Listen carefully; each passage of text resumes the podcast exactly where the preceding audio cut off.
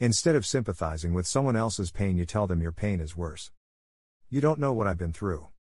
I can say the exact same thing to you. How can you judge my pain and then want me to feel sorry for you? This isn't a competition.